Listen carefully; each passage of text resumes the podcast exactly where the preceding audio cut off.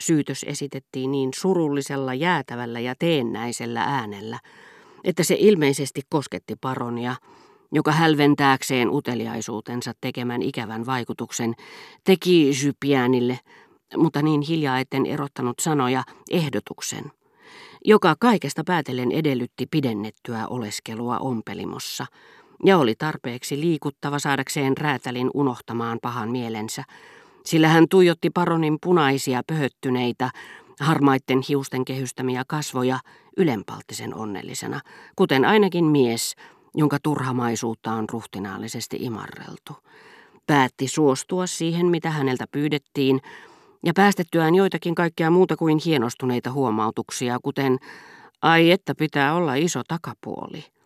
Jupien sanoi paronille hellällä, suojelevalla, kiitollisuuden liikuttamalla äänellä, olkoon menneeksi pojuseni. Palatakseni vielä kysymykseen raitiovaunun kuljettajasta, jatkoi herra de Charlie sinnikkäästi. Siitä voisi olla hyötyä nimenomaan paluumatkaa silmällä pitäen. Joskus minä nimittäin, niin kuin kalifi, joka kiersi Bagdadia tavallisen kauppiaan valepuvussa, alennun seuraamaan vähän tavallisuudesta poikkeavaa ilmestystä, jota olen katsellut sillä silmällä. Tein tästä saman johtopäätöksen kuin kerran kuunnellessani Berkottea. Jos hän nimittäin olisi joutunut oikeuden eteen, hän ei olisi käyttänyt tuomareiden taivuttelemiseen soveltuvia lauseita, vaan berkottemaisia sanontoja, joita omintakeinen kirjallinen temperamentti toi hänen mieleensä ja sai hänet viljelemään mieli hyvin. Niin myös herra de Charlie omaksui räätälin seurassa saman puhettavan, mitä olisi käyttänyt omaan kuppikuntaansa kuuluvien kanssa. Hän jopa liioitteli tyyliään, koska ujous, jota vastaan hän taisteli, joko kiihdytti häntä esiintymään tavallista itsetietoisemmin, tai sitten esti häntä hallitsemasta itseään. Eri yhteiskuntaluokkaan kuuluvan seurassa tuntee itsensä tavallista epävarmemmaksi. Ja pakotti hänet paljastamaan oikean luonteensa, joka oli kuin olikin ylpeä ja vähän hullu, kuten Madame de Germant sanoi. Pysyäkseni hänen jäljillään, jatkoi paroni, hyppään kuin opettaja kokelas, kuin nuoria komea lääkäri samaan raitiovaunuun, kuin viehättävä ilmestyskin, josta puhun kuin naisesta vain ollakseni tavanmukainen. Sanotaanhan prinssistä niin hyvin kuin prinsessastakin, kuinka hänen korkeutensa jaksaa. Jos hän vaihtaa raitiovaunua, teen jotakin niin uskomatonta, kuin että otan niin sanotun vaihtolipun – ja sen mukana mahdollisesti ruttobakteereita, numeron, joka ei aina ole ykkönen, vaikka se minulle annetaankin. Vaihdan vaunua joskus kolme, neljäkin kertaa. Joskus päädyn yhdeltä toista yöllä Orleansin asemalle, ja takaisinkin pitäisi palata. Eikä Orleansin asema vielä mitään. Kerrankin, kun en millään päässyt keskustelun alkuun aikaisemmin, matkustin Orleansiin saakka – kammottavassa junavaunussa, missä kuten tiedätte, saa katsella niin sanottujen verkkopitsivirkkausten kehystämiä valokuvia, jotka esittävät rautatieverkoston huomattavimpia arkkitehtonisia helmiä.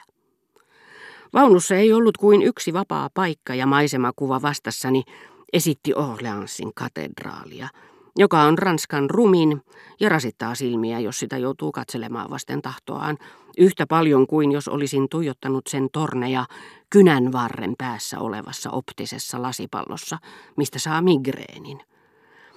Jäin pois obreessa yhtä aikaa kuin ilmestyskin, jota ikävä kyllä koko perhe, ja minä kun oletin hänellä olevan kaikki mahdolliset viat, paitsi sitä, että hänellä olisi perhe, odotti asemalaiturilla.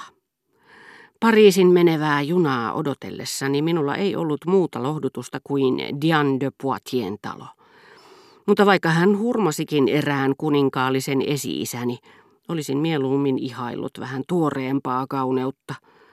Juuri näiden yksinäisten ja ikävien paluumatkojen varalta kannattaisi tutustua makuuvaunun miespalvelijaan tai raitiovaunun kuljettajaan. Suotta te sitä hätkähdätte totesi paroni lopuksi. Se on pelkkä makukysymys. Mitä taas tulee niin sanottuihin parempiin piireihin kuuluviin nuoriin miehiin, en kaipaa mitään fyysistä suhdetta, mutta en saa rauhaa ennen kuin olen koskettanut heitä. En tarkoita kirjaimellisesti, vaan koskettanut heidän herkkiä kieliään. Heti kun kyseinen nuori mies alkaa pommittaa minua kirjeillään, sen sijaan että jättäisi vastaamatta kirjeisiini, heti kun hän on moraalisesti käytettävissäni, rauhoitun. Tai pikemminkin rauhoittuisin, ellen jo olisi kiinnostunut jostakusta toisesta. Aika omituista vai mitä? Apropos, oletteko pannut merkille ketään niiden joukossa, jotka täällä käyvät? En, kultaseni. Tai olenhan minä yhden tumman ja pitkän, joka käyttää monokkelia, nauraa kaiken aikaa ja kääntyy katsomaan. En todellakaan tiedä, kuka se voisi olla. Jupien täydensi kuvaustaan.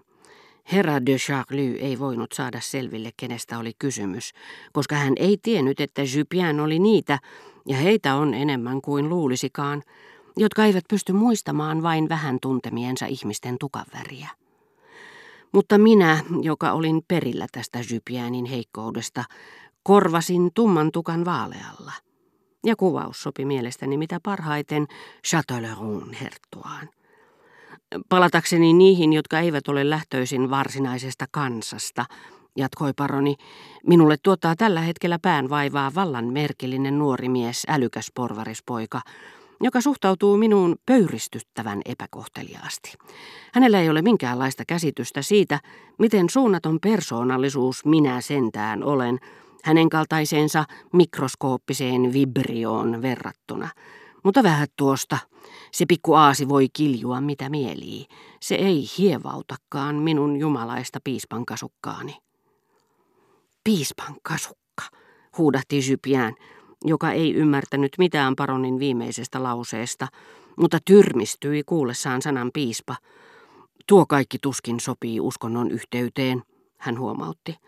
Minulla on suvussani kolme paavia, vastasi herra de Charlie, ja oikeus käyttää kardinaalin arvoon kuuluvaa punaista suruväriä, koska kardinaalin, minun isoenoni veljentytär, toi iso isälleni sitä vastaavan herttuantittelin. Näyttää siltä, että vertauskuvat jättävät teidät kuuroksi ja Ranskan historia välinpitämättömäksi. Sitä paitsi hän lisäsi ehkä ei niinkään puheensa päätökseksi, vaan pikemminkin varoitukseksi.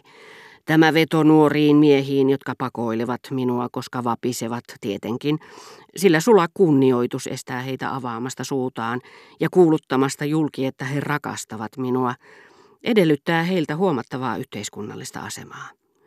Siitä huolimatta heidän teeskennellyllä välinpitämättömyydellään voi olla täysin päinvastainen vaikutus. Typerästi pitkitettynä se inhottaa minua.